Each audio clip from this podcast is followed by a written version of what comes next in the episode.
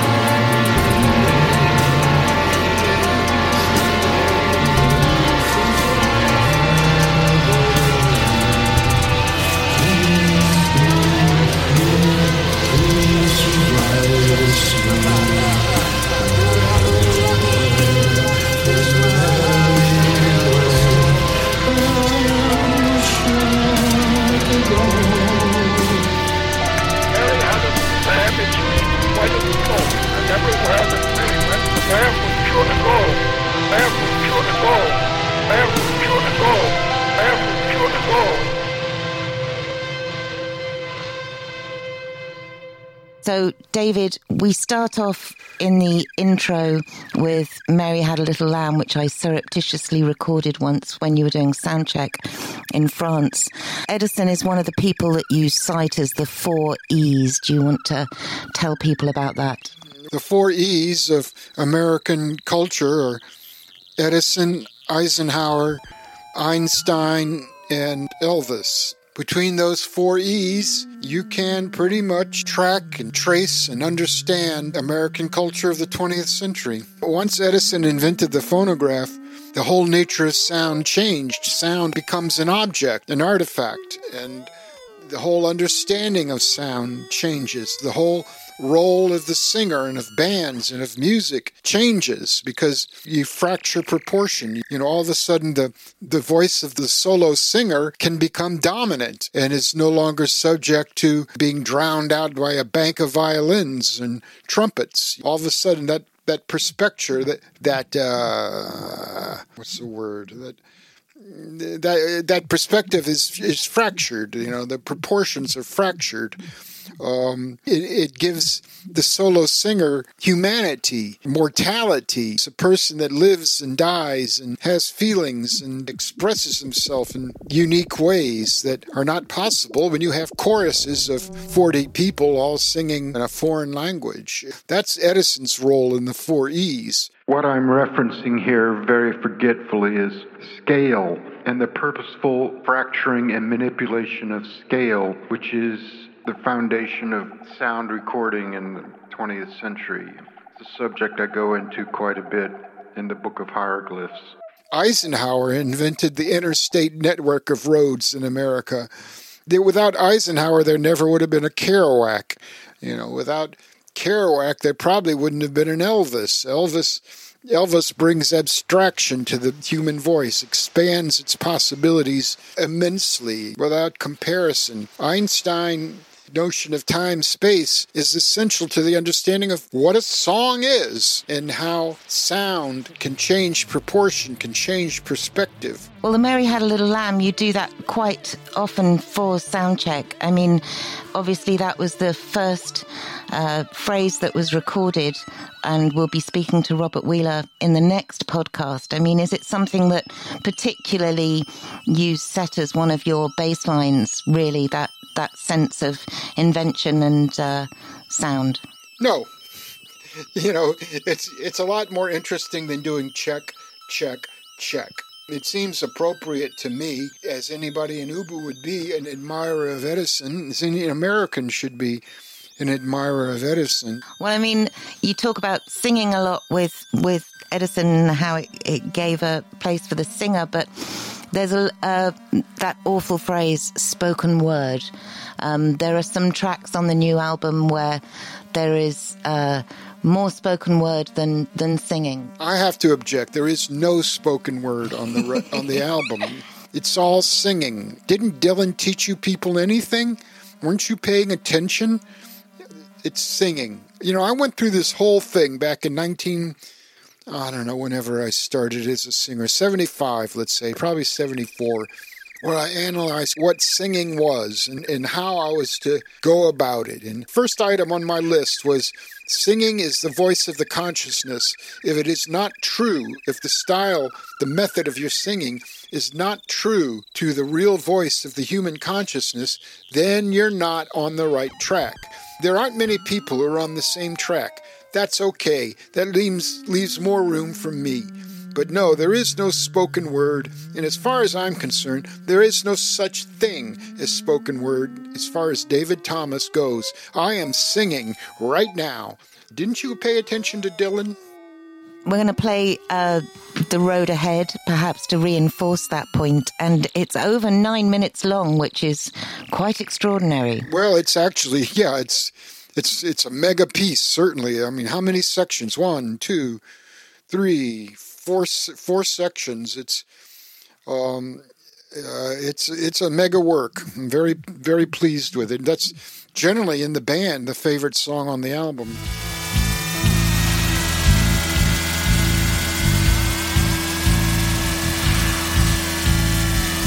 There's a river that flows through the heart of darkness, twisting, turning back on itself like a headless serpent in its death throes.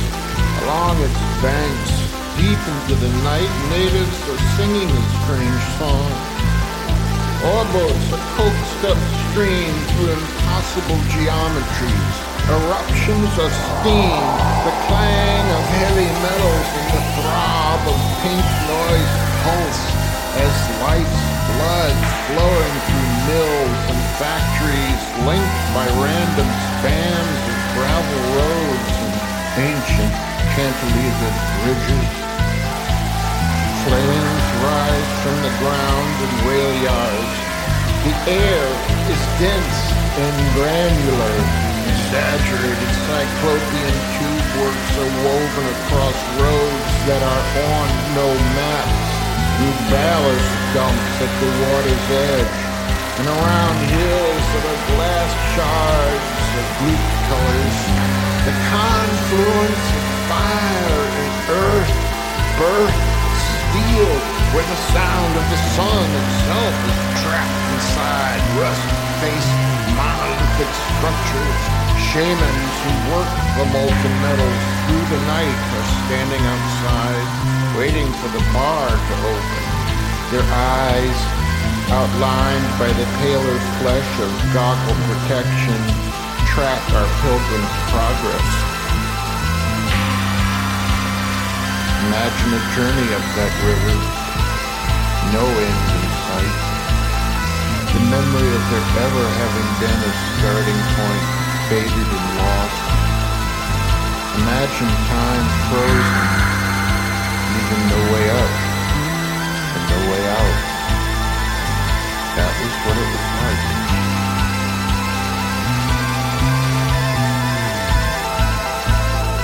So, one of the other E's you mentioned was Elvis. And in the Book of Hieroglyphs, um, you make it very clear that it's not just about Elvis, it's about the community Elvis creates. There's one paragraph where I think you've been in a in a motel room and you talk about the Elvis people gathering and drinking too much coffee and and so the Elvis community you've you've put down in writing. What's the Pere Ubu community like? I think they are in a lot of ways the same community. The, though I mean, this was an Elvis convention that I was at. You know, during Elvis Death Week, and the whole place was kitted out with Elvis memorabilia. The the motel cafe had been renamed the Aloha Cafe and they'd be drinking coffee and up all night, literally up all night, talking about Elvis. And grannies from Maine pulled up in their kitted out Elvis vans. And the one thing that was very clear to me was that number one, these people are not the joke that snotty intellectuals make out. They're like Ubu fans to me. They're ordinary people who are trying to live responsible lives, going about their business. Again, it's like the definition of noir. What is the definition of noir? Well, to me, noir is stories of imperfect people trying to live a good life in a bad world. That's common to all noir noir characters. They're trying to be good in a bad world, in a bad situation, in something that's gone terribly wrong, out of their control, trying to work through it and keep their dignity and keep their humanity. So, to me, in a lot of ways, I think they're the same kind of people. I highly recommend going to a motel on the outskirts of Memphis, a mile from Graceland, on Elvis Death Week, and just listening. They talk about how he was, you know, the issues of his drug taking and health and all that come up. That you know, nobody's trying to nobody tries to hide from it. He was a good man at heart. He was a good man led astray in a confused and wicked world, and it and it affected him. That to me is fundamental to Pere Ubu and to Pere Ubu fandom, at least the way I like to imagine it to be. It is ordinary people just trying to get on with their lives. And the politicians and all the know it alls and the talking heads can get on the TV and on the radio and they can yak all day long, and it doesn't mean a hill of beans. And I think this is the perfect time to play the track The World.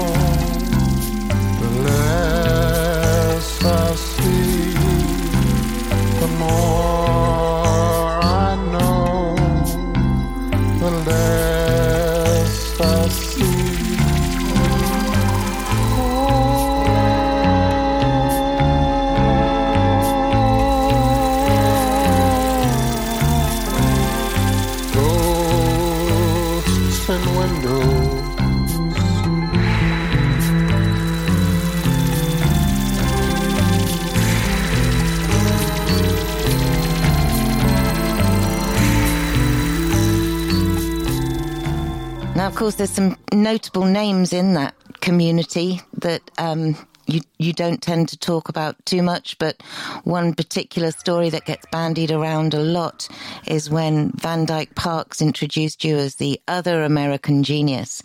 He heard this album in its early incar- Well, you pointed, you, you forgot the the most important part of that story. If I can egotistically step in there, you know, he he was introducing me to Brian Wilson, and he said, "Brian, I'd like you to meet the other American genius, musical genius." Which is obviously one of those things I'll take to my deathbed. You know, when everything gets really bad, you know, I think of that, and I think of the time that Linda Thompson, possessor of one of the great voices, Linda Thompson came up to me and said, "I wish I could sing like you," which you know, is clearly clearly insane. Maybe she'd had a drink. I don't know. Um, what's the question? The question is, Van Dyke Parks heard this album in one of its earlier in- incarnations, and what did he have to say about Oh, it? he was he was over the moon. He was excited. It's like when I get sent it to Nadon. You know, he said, "Put it out. Don't do anything." Except Van Dyke said, "I've I've got a I've got a part. I can I- I've got a part. You know, for what I heard on the pop radio." And I said, "That Van Dyke, that would be coming of a dream for me." And unfortunately, time and circumstance and a lot of other stuff got in the way, and it never happened. But I believe that Van Dyke and I will will meet each other again so, someday, somewhere. This was the And I'd like to also point, you know, I may as well tell you the story of.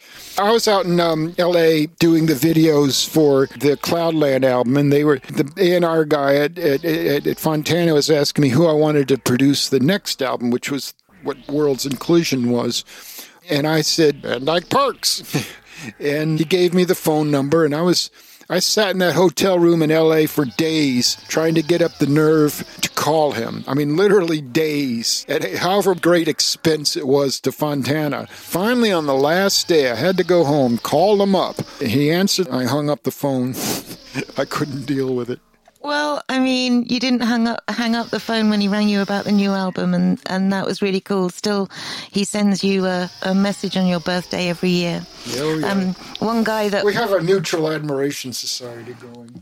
one guy that wasn't present for any of this album process is the first time you've ever had to deal with doing an album without the Hamann. Uh, Father and son. So, um, did you feel that absence? Yeah, I well, I, you know, I was thrown into the deep end by circumstance. Paul, as many of you know, died tragically a year ago, something like that. I think we've done one album where the Hamanns weren't involved at some point along the way. Most of the albums have been done in their entirety at their studio. Yeah, I was in at the deep end. Every day I tried to remember something that I'd seen Paul do. Fortunately, I've always loved to watch people work. I remember when we were making Cloudland and Stephen Hague was doing the producing, I would get in there early just to watch him work. I found it exciting. I like to go see bands work at soundcheck, or I like to see people work together. I learn a lot that way. So, under happier things, and I think one of the things that is your favourite subject in the entire world, which is Waffle House. I mean, I remember taking you to the airport once, and you just almost for the entire journey told me all the different breakfast diners, etc., you were going to go to. But one that really, really, really lights your fire is Waffle House. Waffle House is, is my, my dream come true. Though I have to say, I do like Cracker Barrel. Now, Cracker Barrel is a little controversial among the Ubu ranks, but there's no question of Waffle House. Waffle House is the king. On their jukebox, they've got their own set of songs like country stars and rock stars, you know, like Waffle House Girl is one of my favorites. I, I, I make time for Waffle House. Well, I mean, the the point about Waffle House that you explained to me in great detail was it kind of sums up the best of America because uh, tell everybody what they do when they Oh build a yeah, new well when they build when they build a new Waffle House, they take the keys to the front door and bury them in the parking lot. You know, they dig a hole and bury the keys to the place in the parking lot. The Waffle House never closes. I remember Mike Riley, our American sound man, and I coming back to Cleveland on a Thanksgiving. Now, I didn't have any family in town or anything, and he didn't have any family, so we were driving the van back from somewhere, and everybody else had flown to get to Thanksgiving, you know. So we were driving along and there was nothing open, you know, except we roll across the interstate and there it is. Waffle House is open on a Thanksgiving and you know, it was uh, it was a delight. Waffle House where you order one thing and then they ask you four questions about how you'd like it presented That's to right. you. So, I mean, let's play Fortunate Son, which I don't know whether you, you, you say that it's a true story from when you were in Waffle House, and enjoy that.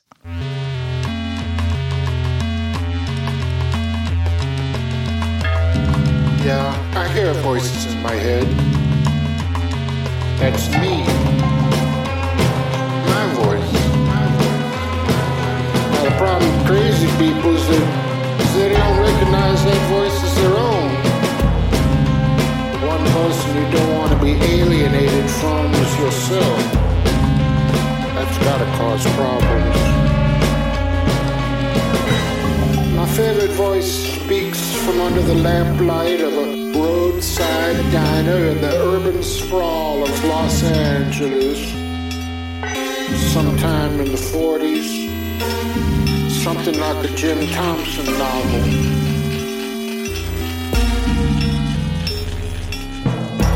I'd like to speak from other places that don't exist.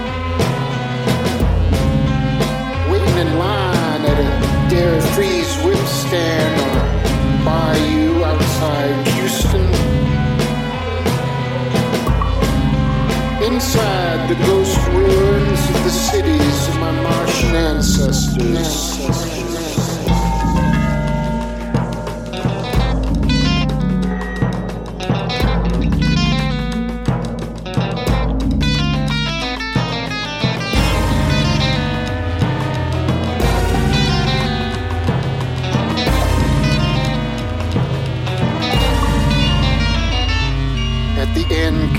table of the Waffle House with the view of Walden Pond.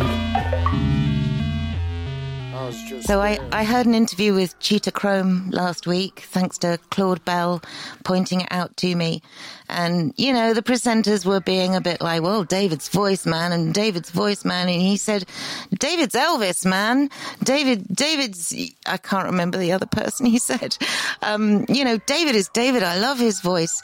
Your voice has been really commented on on the past couple of tours because it just seems to be getting stronger and stronger. And in fact, in Montreux, you hold a single note for over uh, 20 seconds. A single note. I could do better than 20 seconds. I think it might have actually been a lot longer than 20 seconds, but it was a long 20 time. seconds is amateur stuff. Uh, go ahead. Do you feel a difference in your voice if you had to apply a different technique? No, it's like that. What's that? What's that? That the guy who there's a painting done of him when he was a young man, and he puts it in the attic. And the Dor- Dorian Gray, the picture of Dorian, yeah. I'm like Dorian Gray. The, the weaker my body gets, the stronger my voice gets. That's why I started sitting down because a, I was always in danger of falling back into the drums because my sense of balance was going. But B, I discovered if I was sitting down, I didn't have to do anything other than sing. I didn't have to look good. I didn't have to do cliche rock moves or look like I was involved. I was able to concentrate on singing, and time began to slow way down, way, way, way, way down. I would be singing a phrase and I'd get to a syllable and I'd be, you know, and I was thinking, when is this syllable going to end? As I'm singing, the time has become so slow that I, I, I, you know, at times I have to be careful about losing my train of thought. I have to be careful about losing my attention span because everything is moving so slow. That was a great advantage in sitting down. That's what they talk about, you know, great athletes that they seem to have this ability to slow time way down, like Michael Jordan. If you ever watch Michael Jordan, you know, it's clear for that that for that man, time is just a, a molasses train. Not that I'm going to compare myself to Michael Jordan, but I just did. So anybody can write to us. Anybody's always really been able to write to you. The emails are all on the website, and I call it Communex. You call it Communex. Is there for people to just ask us a question or whatever if they want something from Uboutique they can't see. But um, after the last podcast, somebody wrote and said that they wished they'd heard more about other albums. You talking like this. And there was a song on 20 Years in a Montana Missile Silo, which was particularly tortuous for you to record because you had to really bring your voice down very quiet. Do you want to talk about that one? No, which one? Which, what's? It's the I am a diving duck for Oh. you, dear. Oh, what is that song? Oh, that song. I can't remember the title.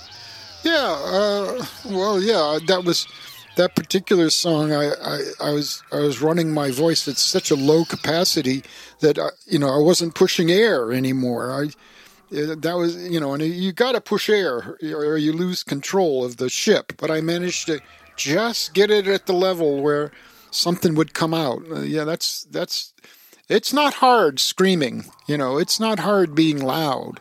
What's hard is bringing it all down to just about zero, but that's what the song required.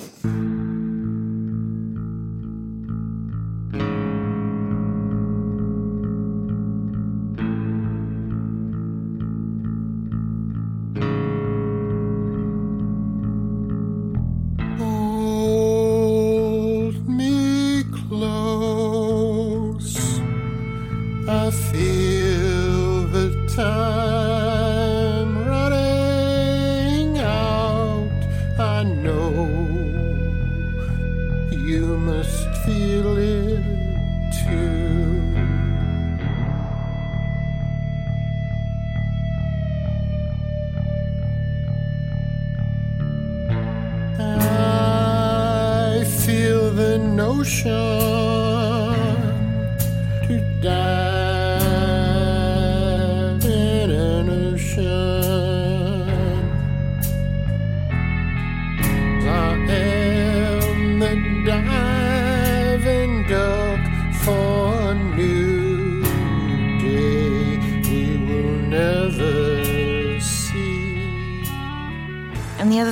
get emails about often, very often, is I don't know whether every band gets this, but you do touch something in people that maybe uh, they wouldn't find anywhere else. They say that Pere Ubu music understands them rather than the other way round.